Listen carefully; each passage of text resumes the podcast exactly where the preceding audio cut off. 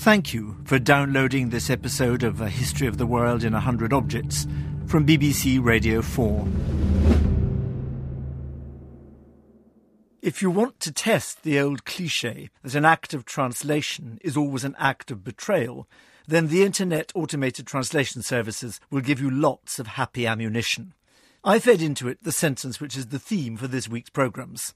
This week, I typed, We're spinning the globe, looking at some of the world's religions around 700 years ago and at how different cultures used objects to bring gods and humans nearer to each other.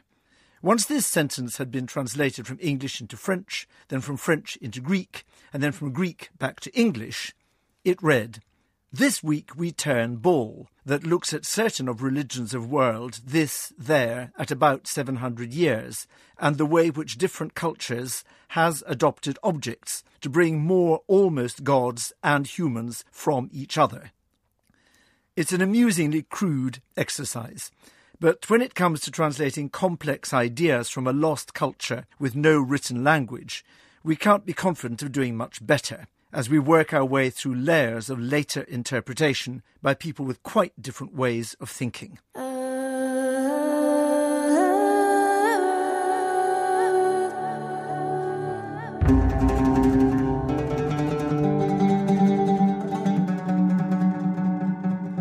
To get anywhere near an original understanding of this programme's object, we have to go through a filter of two later cultures with two different languages and even then we're not quite sure where we stand. It's an object that's always intrigued me, and I'm less and less sure that I understand it. It's the statue of a woman from what is now northern Mexico, but which around 1400 was the land of the Huastec people. It's absolutely essential that she should be female. One of the aspects of human experience that all myths and all religions address is sex. A History of the World in a Hundred Objects.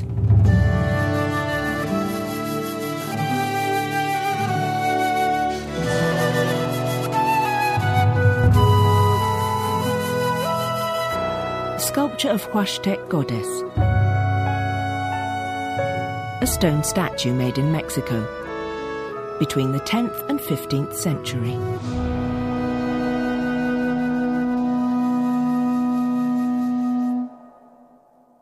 Everybody knows about the Aztecs and how the great Aztec Empire was conquered by the Spaniards in the 1520s. We hear much less about the people that the Aztecs themselves had conquered to build their empire. One of the most interesting peoples subjugated by the Aztecs were their northern neighbors, the Huastecs. We know that the Huastecs lived on Mexico's northern Gulf coast, in the area around modern Veracruz, and that between the 10th and the 15th centuries they had a flourishing city culture. But around 1400, this prosperous world was overwhelmed by the aggressive Aztec state in the south, and the Huastec ruling class was effectively liquidated. There's very little now that would enable us to reconstruct the world and the ideas of the Huastecs. There's no trace of any writing, and all we have to go on is Aztec accounts of the people they had conquered, as transmitted through the Spanish after they in their turn had liquidated the Aztecs. So if we want the Huastec to speak to us directly, we have to go to the objects they left behind. These are their only documents, and among the most eloquent of them are groups of highly distinctive stone statues. Here, in the Mexico Gallery at the British Museum, I'm looking at the statue of a woman.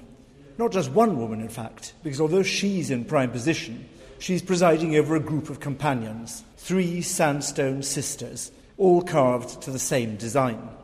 Our statue is about five foot high, so more or less life size, but she's not at all life like. She looks as though she's been shaped by a giant pastry cutter. Contours of the body are straight lines, the surface is flat. You might almost imagine that she's a huge gingerbread woman. When you step to the side, you can see that she's carved out of a very thin piece of sandstone. Edge on, she's less than six inches thick. She folds her hands over her stomach, and her arms are held out from her sides, making two triangular spaces. In fact, she's really just a series of geometric shapes.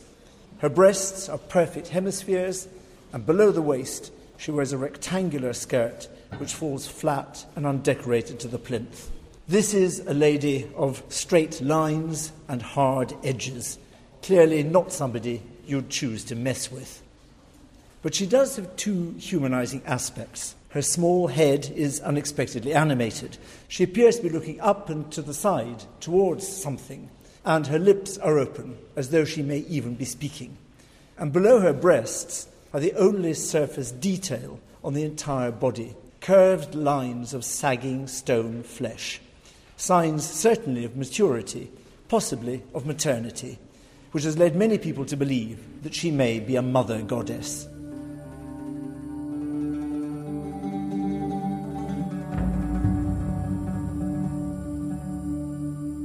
We know virtually nothing about the Huastec mother goddess, but we do know that for the conquering Aztecs, she was the same being as their own mother goddess, Tlazolteotl.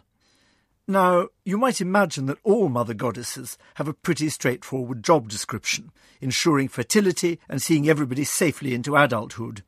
But, as the cultural historian Marina Warner points out, it's often much more complicated than that. It's important not to see that all mother goddesses are the same. A lot of times the mother goddesses are related to the spring, to vegetation, to that kind of fertility, not just human animal fertility. Then, in terms of fertility, you enter the area of extreme danger because the great threat to humankind is, of course, the death of either mothers or children in childbirth. That's been a universal constant in human history until fairly recently and also a very strong sense that this contact with the danger of giving birth, of life, of perpetuating life, will actually rush you very close to pollution. In Christianity, that's very, very strong. You know, Augustine said we're born between feces and urine. I mean, he was very sort of worried about the animal aspects of actual parturition, human parturition. Mother goddesses, on the whole, have to help human beings confront this anxiety, this danger of pollution, that death and birth can be mixed up together. The simple fact is that childbirth and infancy are always very messy affairs. To achieve even a minimum level of hygiene means devising systems for coping with filth. And mother goddesses have to deal with filth on a cosmic scale.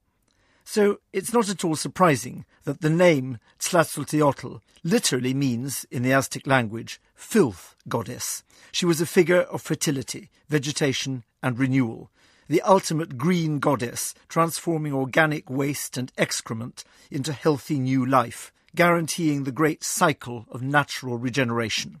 This is a goddess that gets her hands dirty, and, according to Aztec myth, not just her hands.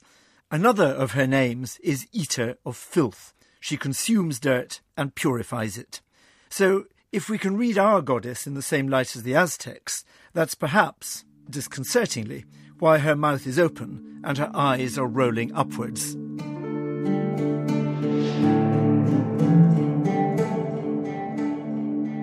Just as Tlazolteotl was held to consume actual filth and thus restore life and goodness, she did the same in moral terms. She was, the Aztecs told the Spaniards, the goddess who received confessions of sexual sin. One recited before her all vanities, one spread before her all unclean works, however ugly, however grave.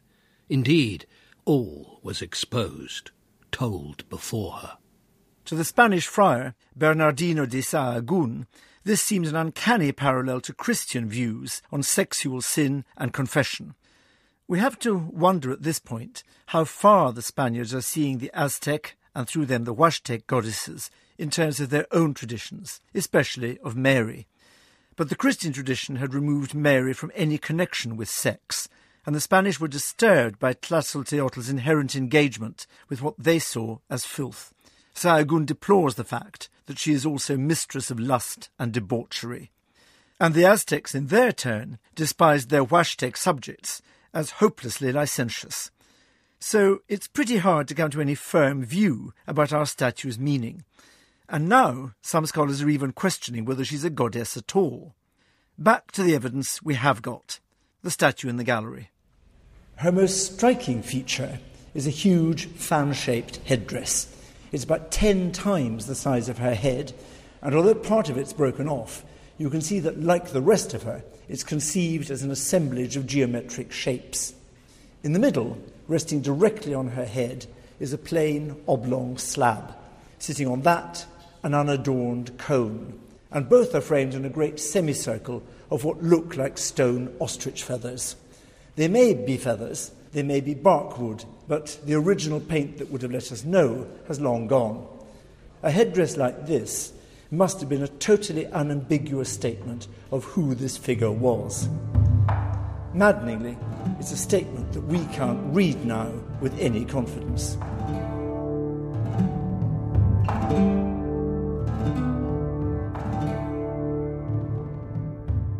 The Aztec expert Kim Richter gives us her more secular understanding of the statue. I've argued that the sculptures represent the Huastec elite who dressed up with these fancy costume elements that were actually common within the international elite of Mesoamerica. I've linked the Huastec headdresses to similar types of headdresses found in other regions. I think it's the fashion of the day, but also so much more. It's not unlike, for example, a Gucci bag today. You see it in wealthy people all over the world it's a symbol of status and it symbolizes the connections between these different regions of the globe today. And these headdresses had a very similar function. They showed to their own people that they were part of this larger Mesoamerican culture. Kim Richter may, of course, be right, and these statues may simply be representations of the local elite. But I find it hard to believe that these geometric naked female statues are merely aristocratic family likenesses, even of the most ritualized sort. We know that groups of them stood high up above their communities, on artificial mounds where people could congregate for ceremonies and processions. But it's hard to be certain about anything in the face of our statue, and sadly, there's nobody now who can enlighten us. Kim Richter again. I don't think the sculptures really have much meaning to local people there today. So when I was in the field, and I spoke to indigenous people. They were interested and curious, and they wanted to learn more, but they didn't know anything about these sculptures. I heard a report that in one of the sites, the farmers would shoot at sculptures and use them as target practice. This program has turned out to be more about what we don't know than what we do. Our statue's commanding physical presence speaks to us with peremptory directness, but of all the objects in our history, she is perhaps the hardest to read confidently through the filters of the historical record. In the next programme, we'll also be trying to reconstruct a lost spiritual world, but there's a lot more evidence to go on. We'll be in one of the last places on Earth to be settled by human beings Easter Island, Rapa Nui, and with some of the most instantly recognizable sculpture in the world. You can see the object described in this programme close up on the A History of the World website, as well as hundreds of others from museums across the UK. And if you have an object with a history to tell, why not add it to our growing collection? Find all this at bbc.co.uk slash A History of the World.